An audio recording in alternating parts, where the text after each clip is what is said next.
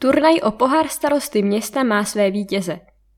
Ve čtvrtek 4. listopadu se v příbramské sportovní hale konal desátý ročník turnaje v Malé Kopané, který je určen pro žáky šestých a sedmých ročníků příbramských základních škol.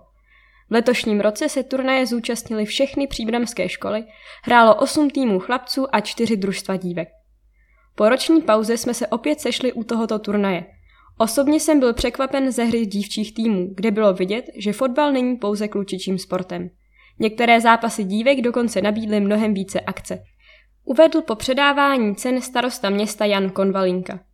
Celkem se při turnaji odehrálo 620 zápasů. Prvenství v kategorii dívek si odnesl tým ze základní školy Březové hory. V chlapecké kategorii rozhodly penaltové rozstřely a putovní pohár získalo družstvo ze základní školy Bratří Čapků.